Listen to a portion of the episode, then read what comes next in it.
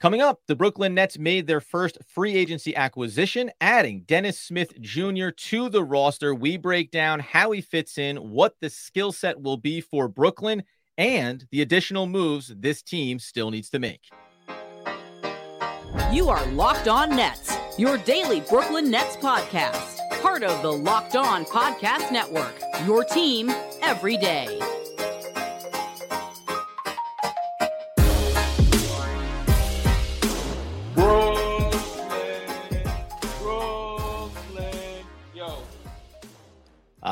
Yes, my friends. It is the Locked On Nets podcast right here on the Locked On Podcast Network. It's your team, the Brooklyn Nets, every single day. Over there, you're going to find Doug Norrie. He's the owner operator of DFSR for all your daily fantasy sports rankings from DraftKings to FanDuel. He's got you covered.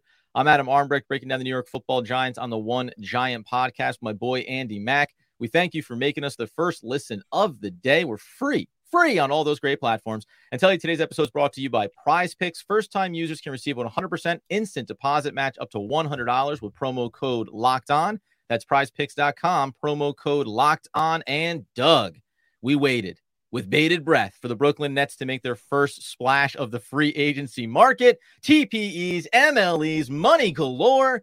And it ends up being Dennis Smith Jr., free agent point guard, formerly, most recently of the Charlotte Hornets a target that has value, and we'll discuss how he fits into this team. But the irony of him being the target that you and I listed among the players we wouldn't want the Brooklyn Nets to pursue, naturally, he had to be the man that came in the door. Well, it's funny. They, they, we knew they needed like some more point guard depth, right? Like no matter where this has been a topic of conversation for us on the podcast in the past, and it's like sort of like we would get through all the way, and then we'd be like, oh yeah, Ben Simmons is also a point guard. So like it's hard sometimes hard to know um, where exactly you know what the needs were, but it was pretty clear they needed some on ball creation. Uh, to some degree, some ball distribution, could use some point of attack stuff. Uh, you know, Dennis Smith Jr. from those standpoints does fulfill, I think, a need.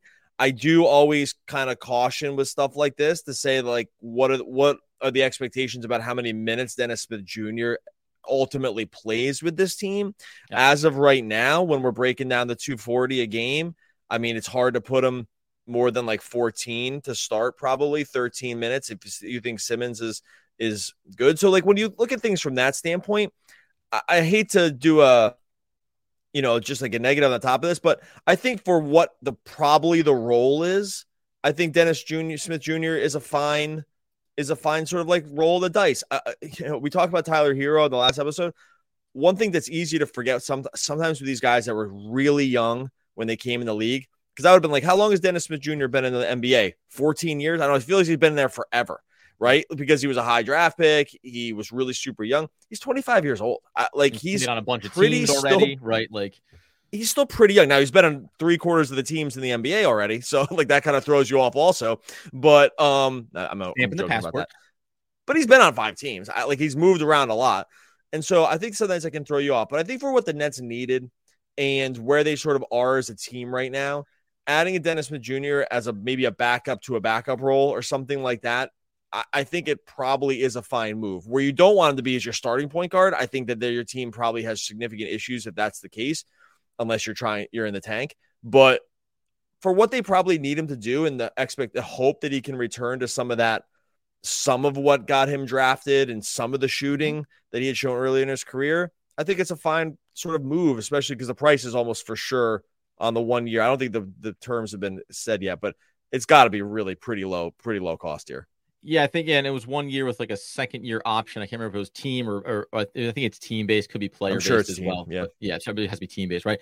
Um, and I'll start with I'll start with to your point. I'm gonna start with all the positives of of, of why it's a, a good pickup, right? And and assuming that the price is commiserate with where the market is, right? Yep. I thought about it to your point. The starting lineup is Spencer Dinwiddie, Cameron Johnson, Mikal Bridges, Dorian Finney Smith, and Nicholas Claxton. That's your starting five. But having a point guard, a, a pure point guard that could come in and maybe feather some minutes where you put him in and get Spencer Dinwiddie off ball, and you take that, that take some of that hero ball out of Spencer Dinwiddie when he has the ball in his hands so much, right? Great. That is that is a that's a functional gain just by being the type of player that you are. He does set the table well. I think, again, uh, in comparison to Spencer Dinwiddie in his function and role, Dennis Smith Jr., for being undersized or only being 6'2, Guy's got some ups. He can get down, like get downhill at the basket. And that's something that Spencer Dinwiddie struggles with, right? So there's these like little like functional roles that he has to his game that you go, okay, in the right dosage, to your point, I think this can be beneficial. I think you can find a path to have success. The areas where I have concern is when he's on the court, you want him to benefit of Mikal Bridges being out there, right? Of the guys that are better than him being on the floor. And when he gets left wide open for a three pointer above the break, I'm going to hold my breath and think about him the same way I think about when Day'Ron Sharpe takes a random three point attempt once every seven games, right? Like there's just not a consistency there. The other part, then, if we're going to say some of the drawbacks potentially, again, limited role, that that's how we're looking at him, is the defensive numbers. Like it's weird. You can look, by the way, some people categorize and they say, oh, he's fantastic. I go over and look at the net rating for him defensively. It hasn't been great. I think that he's as locked in and committed to the defensive end of the floor. I think with having a Mikal Bridges and other guys on this roster, it'll make the assignments easier. And if you want to just have like you mentioned about needing energy guys, that's what Dennis Smith Jr. is. Yeah. You're going to put him on the court. He's going to dig his heels in defensively. He's going to attack at the basket offensively. He's going to set people up pretty well. Great. As long as he's not playing more than 15 minutes, I, I, I think it's a fine pickup. It's probably a disappointment that this is the first name that gets brought up when the Nets are attacking free agency with all these TPs and MLE money that they had at their disposal. It's funny with this, I, like from a from an organizational standpoint, I kind of actually do trust the Marks regime with guys like this, right? Like they, yes. they've done they've done pretty good around this particular kind of guy. Maybe you know the value's low. Maybe it's a little post hype. Um, or maybe it was no hype, you know, like a la Dinwiddie and guys like Bruce Brown, like these guys that just kind of came off the scrap heap and now and then end up getting paid huge. It's like kind of all because of what they did with the Nets. Right now, the Nets didn't always benefit from like being able to pay them later on, but you know, younger guards who didn't have um just didn't have like just much value around them at the time. I, like Smith does the, the fact that they said they made him a priority, like of course you're going to say that they signed him, so you know that's an e- that's a very easy soundbite to say that that's going to be what the case is. But again, that they looked at him and said, "Hey, from a development standpoint, maybe they looked at him and said, "Hey, the things that have gone wrong in your game are things we can fix." Like I think yeah. they could tell yeah. themselves that story. I think that for sure.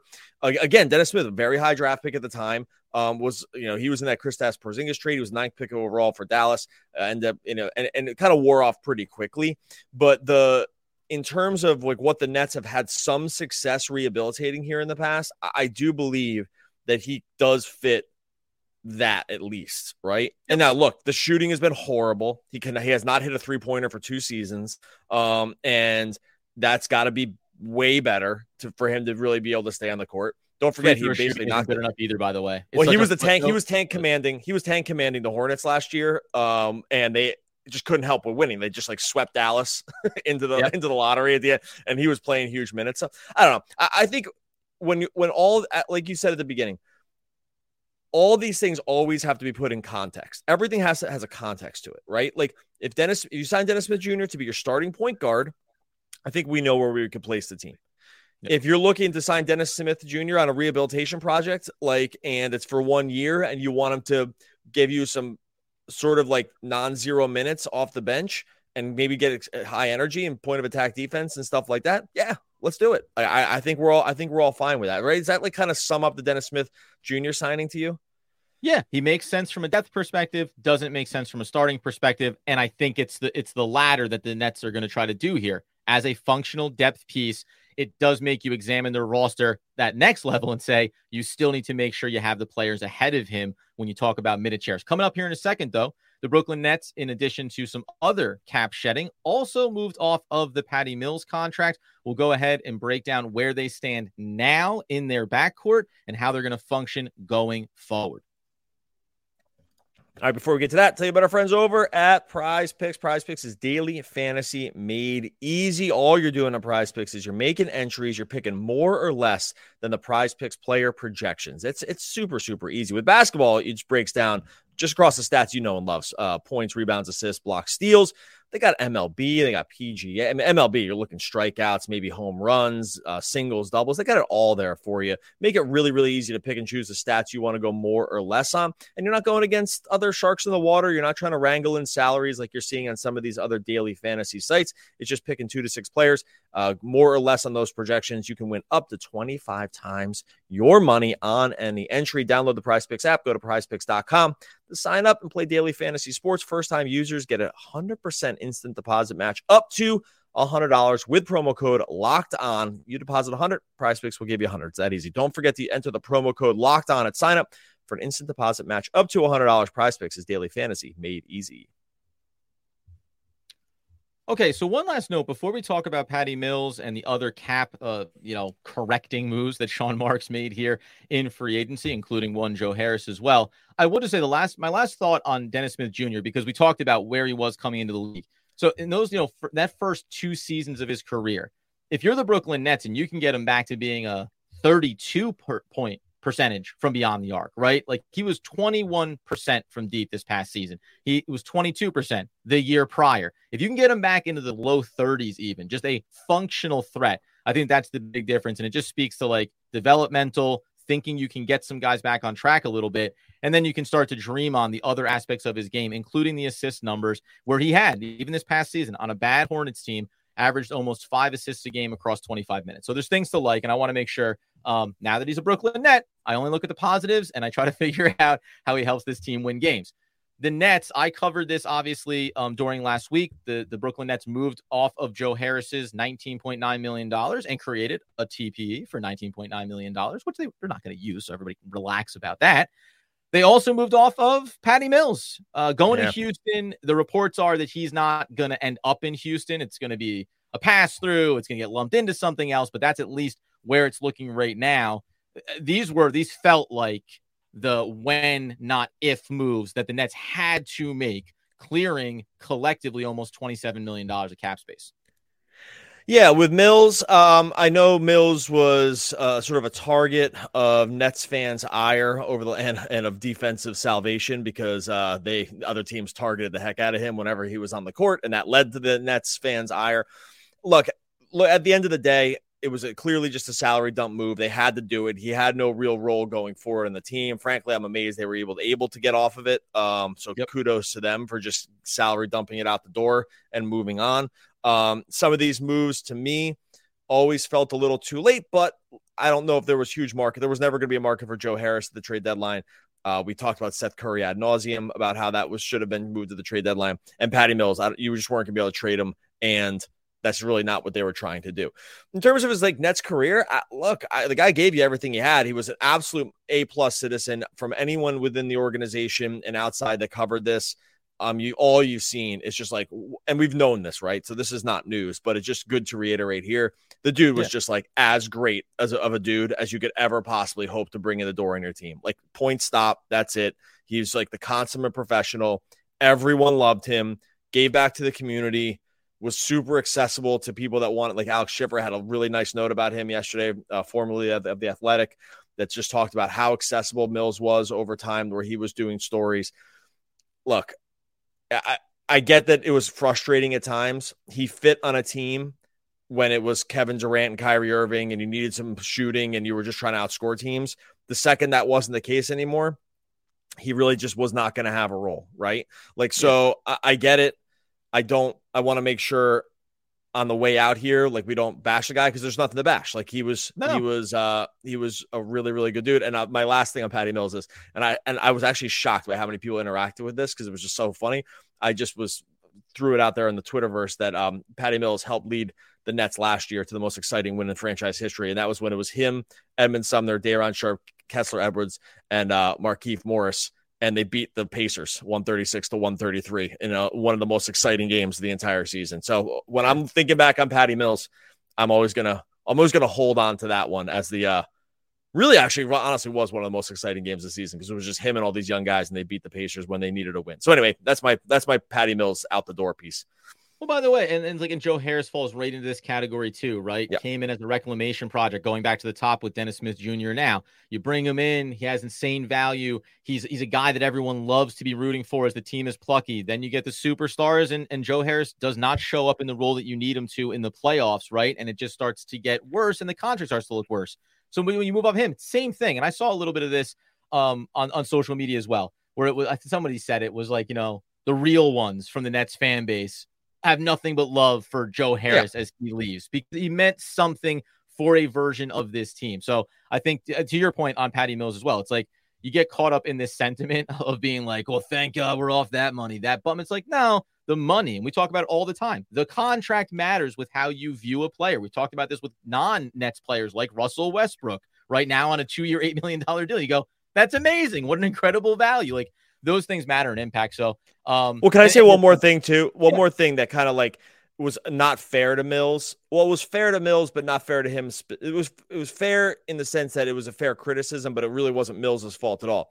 Was that it felt like when he was re-signed for the two years, it came at like a should we are, we choosing between Patty Mills or Bruce Brown? Right, like because the numbers, yeah, yeah. well, the numbers were very similar on what those two guys ended up getting paid, and the Nets it seemed like they chose Mills over Bruce Brown, which obviously, in retrospect, like when you look at Bruce Brown, just got paid huge by the Pacers and was on a champ was a key part in a championship team with the Nuggets. Like that looks bad on paper. It's not Mills's fault. Like you're gonna get everyone should take the money when they're offered it. Like you're not gonna yeah. be like, ah, I think Bruce deserves it more. Like you would never say that. But um, I think that was also what sort of got attached to the Patty Mills sort of story at the end was like like they should have definitely not done that, and they should have definitely chosen Bruce Brown. Um, but it's like not a Mills. It's not like it's not Mills centric, except that it like exists in the story around them. So anyway, I, yeah, and it's course, always right. easier All to kind of root for these guys when they're not going to be on the team anymore because I think you can look at the superlatives a bit more. But anyway, yeah, that's my that's my final Mills piece.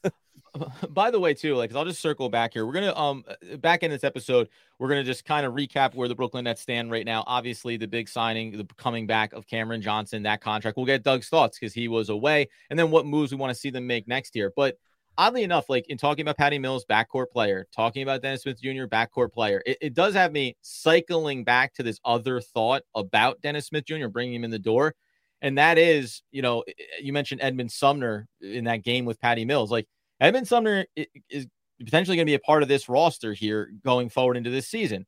And a Dennis Smith Jr., second unit minutes, that actually benefits because you'd rather have Edmond Sumner off the ball than on the ball. Like, remember, the Nets roster has always been trying to take off ball two guards and put the ball in their hands, or sometimes Royce O'Neale's hands. Like, they'll put in anybody's hands to get it across the court. And I even thought about it with Cam Thomas as well. And we'll, we'll have a full, deeper conversation on him this offseason. Like, I think there's value in putting a player on the court whose role is to help get you to function at your best because my job is not scoring first, right? And the Nets haven't had enough of those guys on this team. And there's, I think, a lot of fringe benefits around a Dennis Smith Jr. And by the way, around that model of point guard. Hopefully, there's another one coming in the door here. And I think that's just like the the footnote on him or on that need for the Brooklyn Nets is you need this model of player. You want someone at a higher level than Dennis Smith Jr., but this is the t- archetype of guy that you want to have on the roster. That's my final thought on Dennis Smith Jr. from segment one.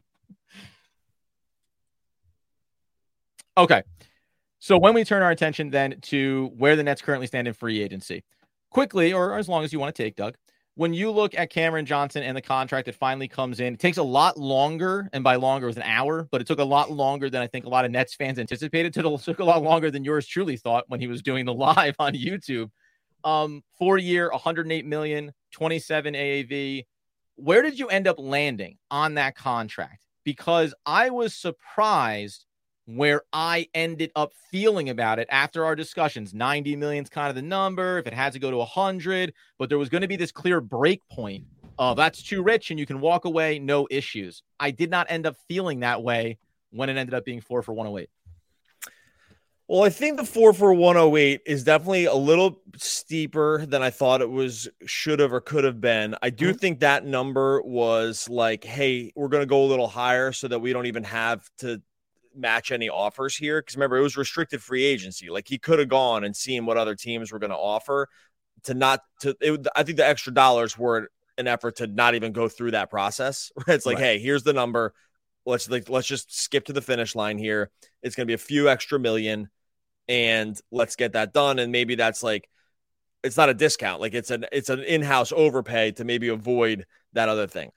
If you look at it in the context of some of the other deals that went out this offseason, it doesn't seem that bad. I don't think like, you know, Kuzma four for 102, right? Like, yep. I mean, would you rather have Kyle Kuzma or Cameron Johnson? Probably Kuzma. But again, I think we're also operating, uh, maybe not. Maybe some people would say Cameron Johnson. Um, I think we're also operating that like they were going to overpay here a little bit because of the context around where he was coming over the Durant trade. Great friends with Mikal Bridges. Like it's yep. clear that they want to keep these guys happy. I think that's going to tack on a few extra million, and you just sort of have to live with it. And so I think from the way the rest of free agency sort of bore out, you know, would you rather have Cameron Johnson for four for 108 or like Dillon Brooks for four for 80, right? I don't know. I mean, right. the, the, the Dillon Brooks is like, I mean, it seemed like an incredible overpay, but in the, I just think in the in the context of the way the rest of free agency worked out for who was available, I just think it was probably fine. You're not going to get on his skill set. You're never going to get completely murdered on this. If he's your third highest paid player, you, your team definitely has a ceiling. Uh, so I don't think that's in debate. But in terms of how it shook out, I, I'm with you. I don't think this doesn't strike me as bad business. I think it's I think it's just fine business. I, I think it's it's not amazing, but it's not bad, right? It's yeah. somewhere in the middle. Yeah, so I and I, I, agree with you. And it is the offseason seeing some other numbers get thrown out for other contracts. And you go, oh, okay, like if this is where the market is, right? And then I even went like the layer deeper. You go over and you look at it, like 27 million right now that lives somewhere and there's good contracts and bad contracts in this i think i talked about this on the live uh, but i this didn't get onto the podcast feed so it's good to reiterate it's like it's like a top 60 he's like something like the mid 50s range of aav right now so you know it's are you setting you're setting the expectation Cameron Johnson, I need you to be pushing to be like kind of a top 60 ish player. And in certain categories, he's going to be well higher than that. Another one's going to be a little bit lower. But I think in that sense too, it's like there's when you go and look at some of these contracts in that range, a Tyler Herro is in that range, as we talked about last episode. Now you go a little bit higher into the 30s and you see a team, you see guys like Jamal Murray and Brandon Ingram. You go, oh, okay, you know, if I could spend four more million for Jamal Murray, I'd probably do that.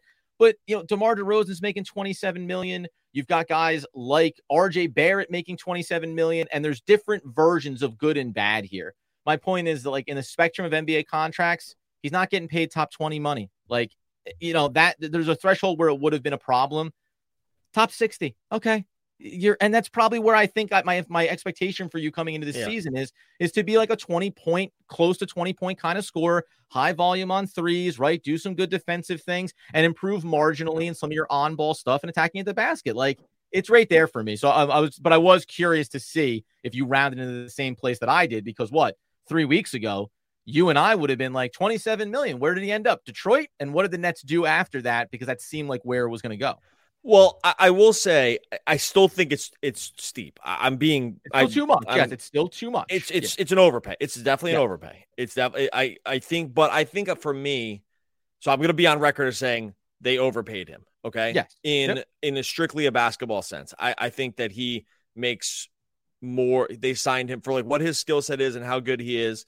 Um, he's gonna like let me let me put it this way: he's gonna need to be a lot better than he was for the Nets to then to to make this worth it, right? like I think he has it. In, I I think he has it in him. Yeah, and I think that like the historical stuff is there, but like strictly what he did on the court for the Nets and the Nets only was he a is he a twenty seven million dollar a year player? No, right. I think that's I, I think that we can say that pretty easily, right? But I also think that there's another level for him, and he's actually shown to be better in the past at some of this. So I think, does that make sense? Like, I, but the thing is, like, now it's signed. So, like, what are we going to do here? Like, I, we could be sit here and, and, argue and say, that's seven million. I, I, don't, it doesn't get us anywhere. I'm going to say, uh, we'll put this on the record so that no one thinks we're just glossing over this. They paid, they overpaid him, yeah. like, for sure, 100%. Like, but I also kind of just knew it was going to happen. And so it's like, well, this is just like for for sorry to go long-winded here, but for Marks, this represents a there's no discomfort in in this signing, mm-hmm. right? Like there's no. It's like, does anyone really care? No. Is it everyone happy to see him back? Sure. Is anyone really able to like parse out the difference between 27 million a year and 22 million a year? Not really. Yeah. and so at that point, I get it. I just saying he's going to need to be better than he was last season for the Nets to be really worth it. And it's I think it's still going to be hard for him to meet the value. And it's not like the most insane overpay of all time. By the way, it's funny because you said 27 and 22. It's like 22 million. If that's what you'd said the contract had been, 22, 23 million, I wouldn't have even batted it on. I said that that's about right. You know, it's right, right on the value, and I feel fine with it. To have it be 27 million, to your point, is hey, see those playoff performances, the first three games against Philly, the percentages, the shooting, getting to the free throw line more like, hey, that's the new threshold here, right? You came over from Phoenix, you averaged 16 and a half points per game. It's got to be 18 and a half, 19, getting towards 20 points per game. That's the expectation level here. But if you come marginally within that goal, and it was oh you played to 25 million of value great the extra 2 million doesn't matter right so it's all going to be relative to how he performs and by the way how the team performs too if this team, as they get constructed and go into the regular season, they're playing well, nobody cares about Cameron Johnson making 27 million or 22 or whatever else they do in this offseason. And now he's a Brooklyn Nets. All I want to see is him take that next little step forward, like we saw from Mikal coming over and grow from there. Last thing we should close out on then um, is we we so we've covered here just to be clear Dennis Smith Jr. in the door. We obviously know the Nets shed 27 million with Patty Mills and Joe Harris. And the big contract was given this offseason to Cameron Johnson, which I guess technically the first name that came in the door in free agency was Cameron Johnson, not Dennis Smith Jr. Yeah. What is the next thing here for the Brooklyn Nets? Mo Wagner went back to Orlando, Doug. We missed out. We blew it on that one. But but clearly they still need to add to that front court. And you can make the case like at multiple positions here because Yuta Watanabe is following Kevin Durant to Phoenix. You've got a lack of you know floor stretching there. You have a lack of depth behind Dorian Finney-Smith right now. It's going to be interesting to me to see where they go here. You know, they have the TPEs. They could spend big money to fill a role. I just don't know if the Nets are inspired to do that in this moment, knowing that that new one from the Joe Harris trade actually lives well into the new year. So they could have a chance to use that towards the deadline as well. I mean, there's not many free agents left here. I, like, I don't know how many more moves they have in them. Um, I mean, there are guys that are like super fringy, right? And so um, I'm not sure there's any ground. There's no. I don't think there's any ground shifting moves available still to be made. Um, margin guys, or I, I actually don't see them bringing in like older vets at this point, right? and so I, if I'm just, I'm not going to try to predict a name here, so I'm not going to do that. What I don't think it's going to be is already know what you have veterans that are like at the tail end of this thing, right? I don't I don't think like I don't think there's I don't think uh, and there are guys like this left. Well, I'll put the I name just, out. I'll put the Christian Wood name out. Like that's still the guy that if the market is drying up, you know, isn't there for him the way he thought it once was, there has to be some insane value buy on like a one year deal for him just to have him come in and say, Hey, shoot three pointers. Like, fine. Okay, so that I guess that was not the kind of guy I was, was talking about. Oh. um, but and I agree with you. Like he's like, yo, still young enough, right? So what's he? He's 27. I mean, he's getting a little older. Um, 27. Like, I guess like guys, if if it was anything, it'd be like sort of the, this Dennis Smith thing. It's like, hey, still a little on the younger side. Right. Has shown something at some stop that it can happen. Maybe not recently, or maybe, but again, Nets are all player development guys now. Like the whole yeah, organization is right, player right, development. Right. And so I just don't think you're seeing. I was trying to find like a name of a guy like Justin Holiday, right? Mm-hmm. Like, like 34, you know exactly what you have. right, right, right. Nice, Fine, fine player. Like that. It's not that kind of guy that I don't think the Nets, if the Nets were going to do it now. Does that make sense? I, am I'm, I'm oh, kind of yeah. just, I'm trying to break down like the type of player because, because remember the type of player they brought in from the past like the Blake Griffins, the Lamarcus Aldridges, the TJ Warren, right? Like guys mm-hmm. like this that they had brought in the past. It's like, okay, it makes sense. Like sort of like older, cagier vets. Maybe we'll get something. We're going for this. We're going for this type of team that kind of needs to hold it all together around the superstars. That's just clearly not what they're doing anymore. So I just think if the final moves, I think are going to be upside plays if if if they even exist. I just don't think we're going to see like anyone over thirty. If they're over thirty, I don't think they're coming in. I think maybe that's like the cutoff. The other name that I like to throw out here. So we'll be back in, by the way, obviously breaking down any of the updates, the free agency, and continue just to cover what the Nets do here. I mentioned this um, when I was setting up the free agency table. Kelly Oubre. I'll go. I'll go right back to Charlotte. The Nets should exclusively shop at Charlotte, right? You got Dennis Smith Jr. Kelly Oubre, not a strong market for him. Athletic, right? Like there's some. There's obviously a functional role for him on the Brooklyn Nets. Um, and you can even stay there, by the way, because I think they should also get upside guy like Theo Maledon. Doug, do you remember back in his draft class? Like he was the guy when we were doing that. I was like Theo Maledon, and he struggled. The offensive game isn't there. Um, but again, a 22 year old kid that you're like, he's focusing on facilitation. He has length, guard position. Like, I think that's to your point. The Nets need to get, get a handful. I said, take them by the bucketful. Young dudes, see if any of them shake out, right? Like, you should do that at every position on your roster here going into camp and just say, you made it. Great. You overtook player X. You pushed player Y. Fine. And if none of them work out, great. Cut ties with all of them because they, they're going to need this in the short and long term because they still are a very thin team from a depth perspective right now. I was trying to find my notes, my pre-draft notes on Theo Maledon because I can remember watching the tape on him. I was trying to remember if I was high or low. I feel like I wasn't super high, but um, that could just be me rewriting me rewriting that history. Okay, we're gonna get out of here. Good to be back in the podcast. We'll see. I'm sure this is gonna be there's there's a good chance along the way this week. There's some exciting net stuff. Uh, like they seem to be in and around enough stuff. As always, we're going to be doing this five days a week um, as we roll through the off season. Make sure you are subscribed to Locked On Nets over on YouTube. Uh, we've seen the numbers only grow. There's just extra stuff on YouTube if you're on the podcast feed. So go over to Locked On Nets on YouTube and hit subscribe. No quote. I'm just just just happy to have my my buddy back. That's that's me, man.